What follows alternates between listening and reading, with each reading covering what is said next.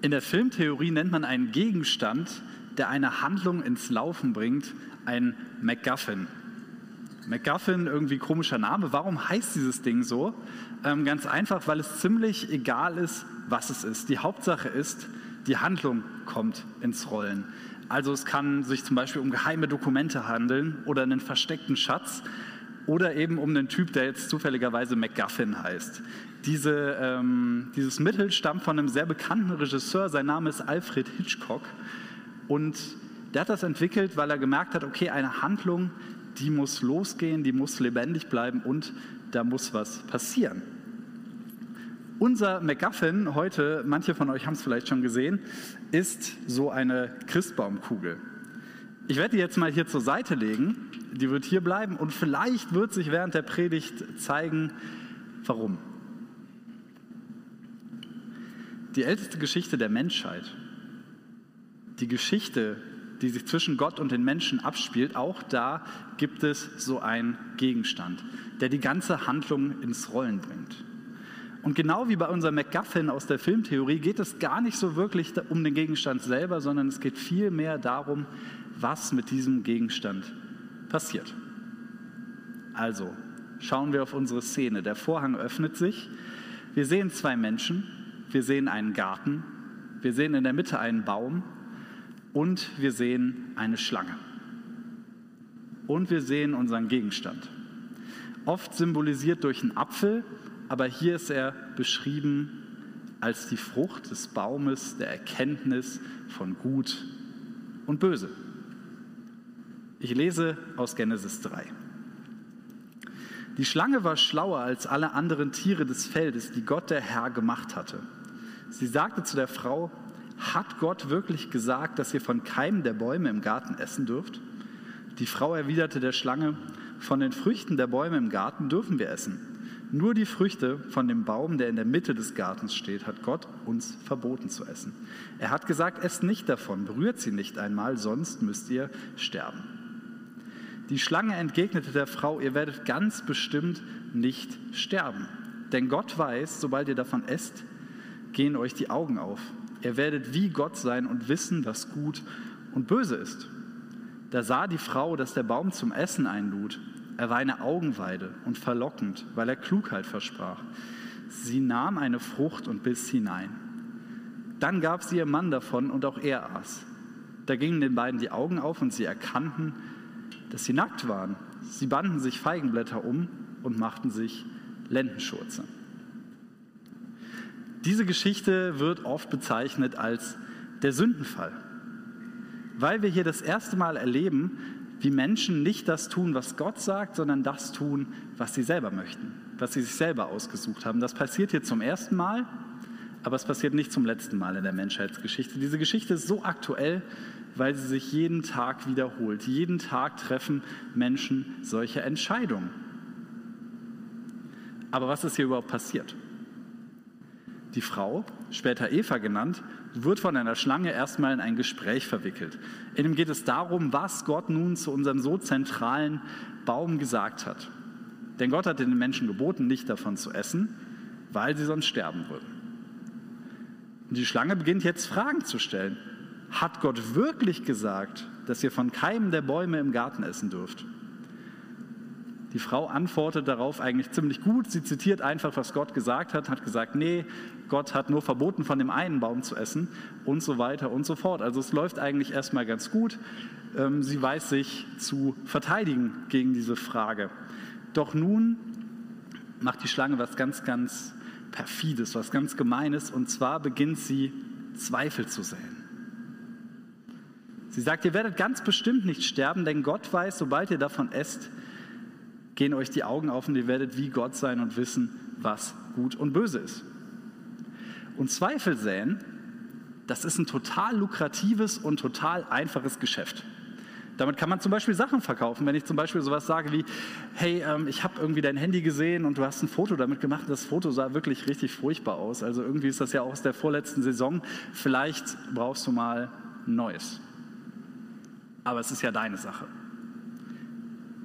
Oder ich kann Beziehungen hinterfragen. Kannst du deinen Freunden wirklich vertrauen?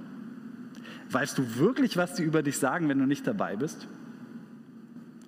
Ich kann sogar so weit gehen und die Demokratie in Frage stellen und sagen, ja, ist das, was in den Nachrichten gesagt wird, wirklich wahr oder passieren da Dinge, die der Staat irgendwie vor uns geheim hält? Ich sage ja nur, Zweifel säen ist ein ganz, ganz gefährliches Ding. Und die Schlange macht das ja auch.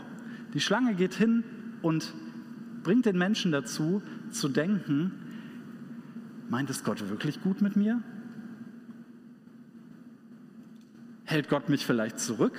Wäre ich vielleicht besser dran ohne Gott? Beim Zweifelsäen, da brauche ich weder gute Vorschläge noch Fakten. Ich kann einfach Dinge in den Raum stellen und trotzdem riesen, riesengroßen Schaden anrichten. Dabei ist Zweifeln an sich überhaupt nichts Schlimmes. Es wäre zum Beispiel in der Situation gut gewesen, an dem zu zweifeln, was diese Schlange gesagt hat.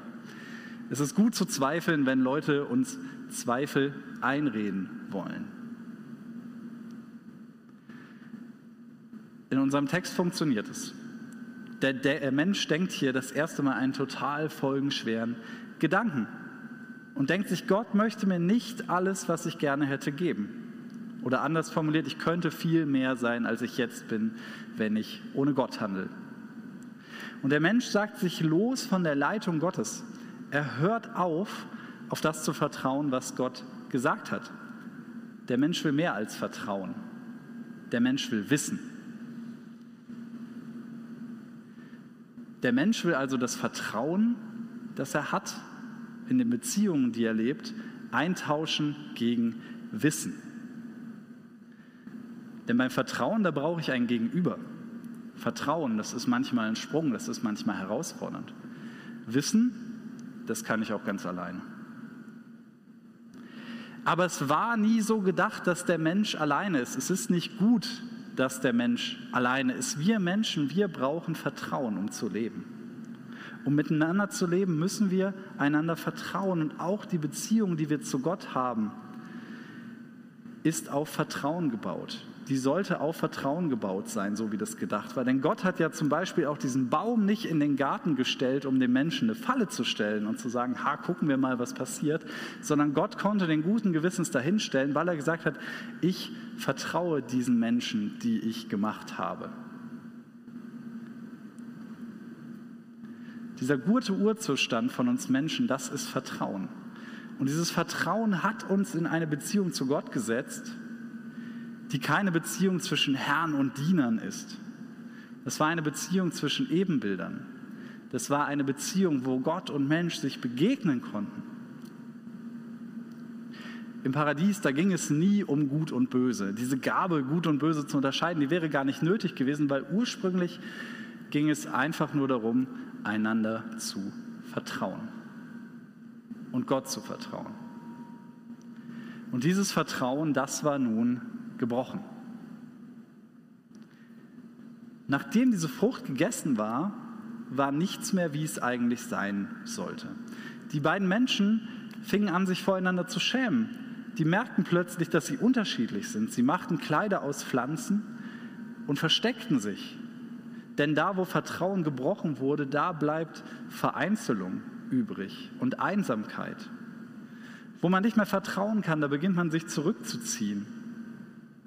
Raus aus dem Vertrauen rein in die Einsamkeit. Und das sogar vor Gott. Ich lese weiter.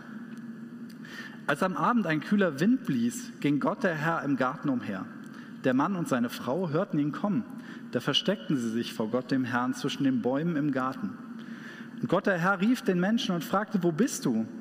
Und der Mensch antwortete, ich habe dich im Garten gehört und Angst bekommen. Ich habe mich versteckt, weil ich nackt bin. Und Gott fragte, Wer hat dir gesagt, dass du nackt bist? Hast du von dem verbotenen Baum gegessen? Und der Mensch entgegnete, die Frau, die du mir zur Seite gestellt hast, hat mir davon gegeben und ich habe gegessen. Da fragte Gott der Herr die Frau, was hast du getan? Und die Frau erwiderte, die Schlange hat mich dazu verführt und ich habe gegessen. Da sagte Gott der Herr zur Frau, jedes Mal, wenn du schwanger bist, wirst du große Mühe haben, unter Schmerzen wirst du Kinder zur Welt bringen. Es wird dich zu deinem Manne hinziehen aber er wird über dich bestimmen. Und zum Mann sagte er, du hast auf deine Frau gehört und von dem Baum gegessen. Ich hatte dir aber verboten, davon zu essen. Daher soll der Erdboden deinetwegen verflucht sein. Dein Leben lang musst du dich abmühen und dich von ihm ernähren. Dornen und Disteln wird er hervorbringen, du musst aber von den Pflanzen des Feldes leben. Im Schweiße deines Angesichts wirst du dein Brot essen, bis du zum Erdboden zurückkehrst, denn aus ihm bist du gemacht, Staub bist du und zu Staub kehrst du zurück. Dadurch, dass dieses Vertrauen gebrochen war, verändert sich, wie der Mensch in dieser Welt ab jetzt leben muss. Und die Bibel, die beschreibt ganz genial Phänomene, die wir trotz allem technischen und gesellschaftlichen Fortschritt bis heute nicht loswerden können. Die wir nicht loswerden in dieser Welt. Auch im 21. Jahrhundert sind Geburten schmerzhaft und manchmal gefährlich. Arbeit fühlt sich in unserer Welt immer an wie Arbeit, ob ich auf dem Feld arbeite, am Fließband oder vom Computer. Wir bekommen weder unsere Gärten noch unser Klima in den Griff. Wir schaffen es nicht, gute Gärtner zu sein. Und wir konkurrieren und versuchen übereinander zu bestimmen und das auch noch in Dingen, die wir uns überhaupt nicht ausgesucht haben. Hier wird das Geschlecht als Beispiel genannt. Und wir alle müssen sterben. Wir leben in einer Welt, die unter dem Vorzeichen dieses zerbrochenen Vertrauens zu Gott steht. Man kann auch klassisch sagen, die Welt ist gefallen. Wir können jetzt an dieser Stelle über ganz, ganz viele verschiedene Dinge sprechen, die hier angesprochen werden. Ich möchte mich aber auf zwei reduzieren. Und zuerst möchte ich mit euch sprechen über diese Gabe der Unterscheidung von Gut und Böse und was sie mit uns macht. Und zweitens wollen wir nochmal auf das Vertrauen schauen und auf die Einsamkeit, die der Verlust des Vertrauens mit sich bringt.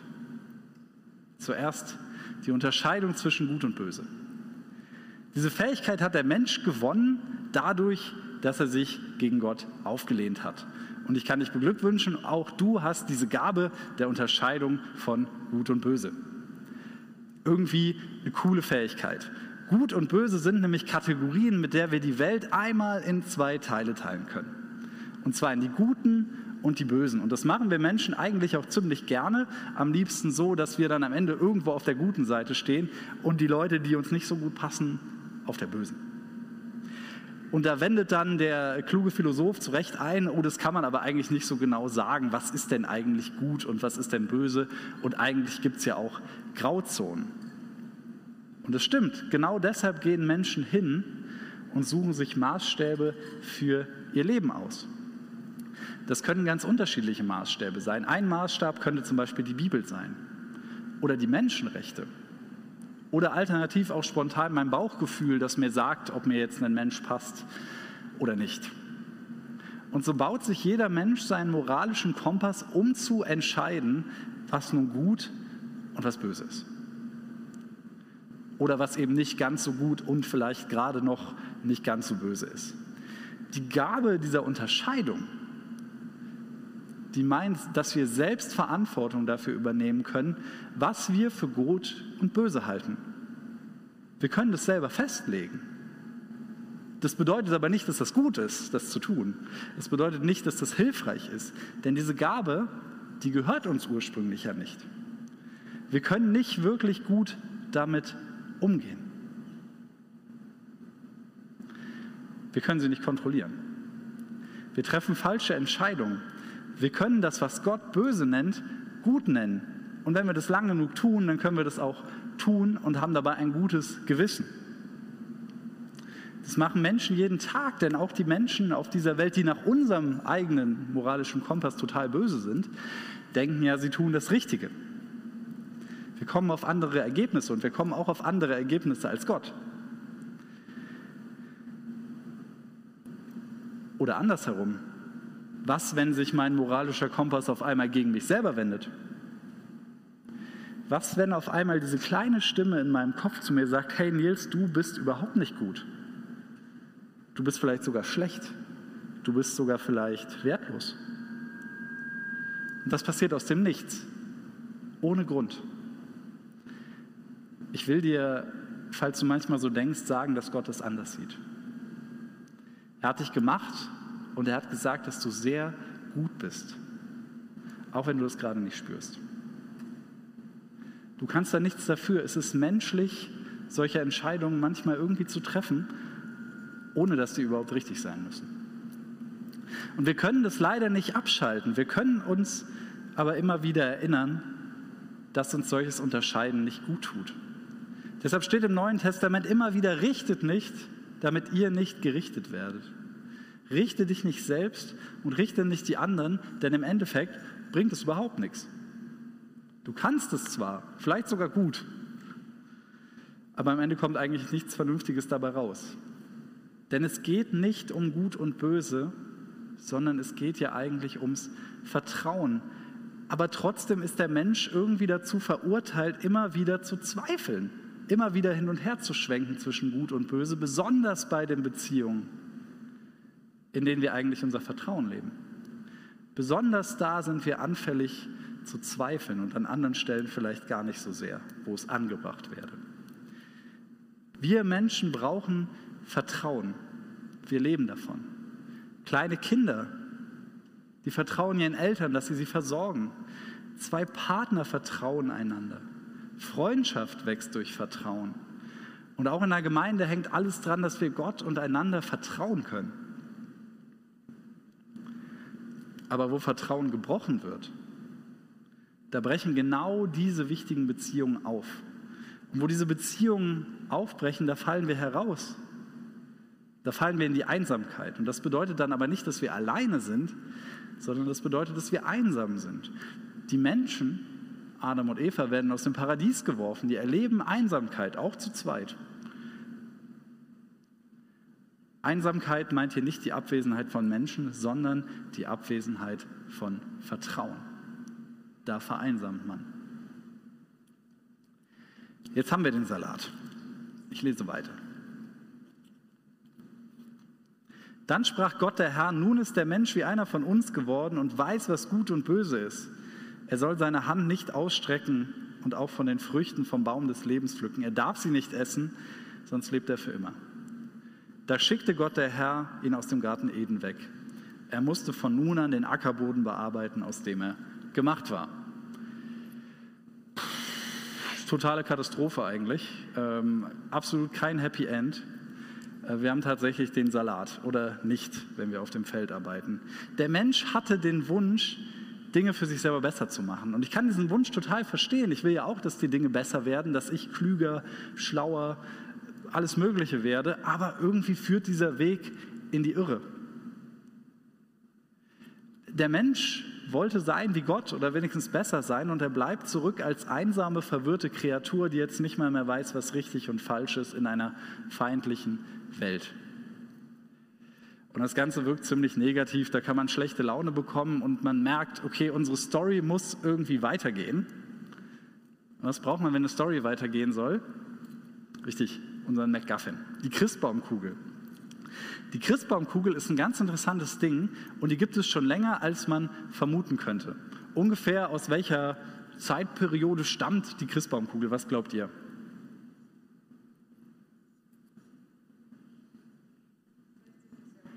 Hm, ist noch älter. Aus dem Mittelalter. Die stammt aus dem Mittelalter. Damals war die nicht so schön aus Glas, sondern sah eher aus wie ein Apfel. Und die hing auch nicht am Weihnachtsbaum zu Hause. Früher hatte man keine Weihnachtsbäume zu Hause, aber die hing an einem anderen Weihnachtsbaum, und zwar dem, der auf den mittelalterlichen verschneiten Kirchvorplätzen stand. Da hatte die ihren Platz. Und da hat auch der Weihnachtsbaum seinen Platz, denn dieser Weihnachtsbaum, der hat eigentlich nichts mit Weihnachten zu tun, hat aber auch nichts mit irgendwelchen heidnischen Ritualen zu tun, sondern dieser Weihnachtsbaum ist nichts anderes als eine Requisite, ein Baum, an dem ganz viele rote Äpfel hängen. Und er steht da, weil man an Weihnachten sogenannte Paradiesspiele abhält. Die Paradiesspiele sind sowas wie ein Krippenspiel, nur dass eben am Weihnachtstag nicht die Geschichte von Jesus gespielt wird, jedenfalls nicht am 24., sondern die Geschichte, über die wir die ganze Zeit sprechen. Und sie endet genauso, wie ich es erzählt habe. Der Mensch wird aus dem Paradies geworfen.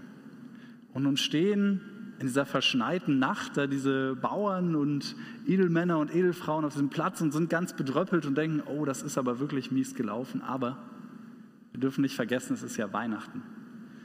Um Punkt 0 Uhr öffnen sich die großen Kirchenpforten. Kerzenlichter strahlt den Kirchvorplatz und die Menschen strömen in den Gottesdienstraum. Weg von diesem Baum der Unterscheidung rein in die Kirche. Und was finden Sie vorne in der Kirche?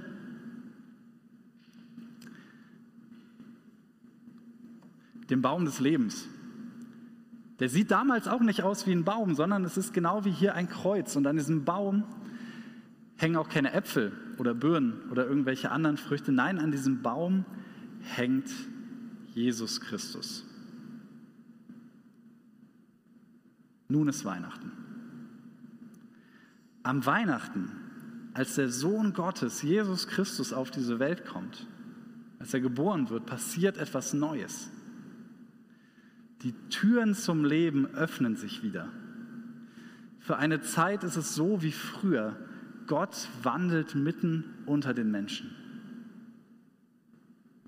So wie es einmal war, so wie es eigentlich sein sollte. Gott kam als Mensch zu uns, damit wir wieder bei ihm sein können. Damit wir aus dieser Einsamkeit herauskommen können und eintreten dürfen durch diese Tore zu ihm hin zum Leben. Gott hat dich nicht allein gelassen, sondern er kam auf diese Welt und hat die Türen zum Leben wieder aufgerissen. Du musst dir den Zugang zu ihm nicht verdienen, indem du ganz besonders gut zwischen Gut und Böse unterscheiden kannst. Er kam auf diese Welt, riss diese Türen auf, damit wir Menschen ihm wieder begegnen können. Damit wir ihm, dem lebendigen Gott, begegnen können und von ihm weitererzählen können so wie wir es hier tun. Und dadurch muss die Einsamkeit in dieser Welt weichen. Dadurch darf da, wo früher nur Zweifel war, Vertrauen wachsen. Und du darfst Jesus vertrauen. Stück für Stück darfst du ihn kennenlernen. Denn die Tore sind offen. Die Tore sind wieder geöffnet. Er kommt auf dich zu und du darfst zu ihm ins Leben hineintreten. Ich bete. Jesus, hab Dank, dass wir dir begegnen dürfen. Und ich möchte dich bitten, dass du diese Begegnung auch immer wieder schenkst, auch heute im 21. Jahrhundert, wo wir auch immer noch merken, dass diese Welt nicht so ist, wie sie sein sollte. Ich danke dir, dass du zu uns gekommen bist, um uns Vertrauen zu lernen, dass du uns nahe gekommen bist, dass du uns die Türen geöffnet hast und danke, dass wir durch dich leben dürfen. Amen.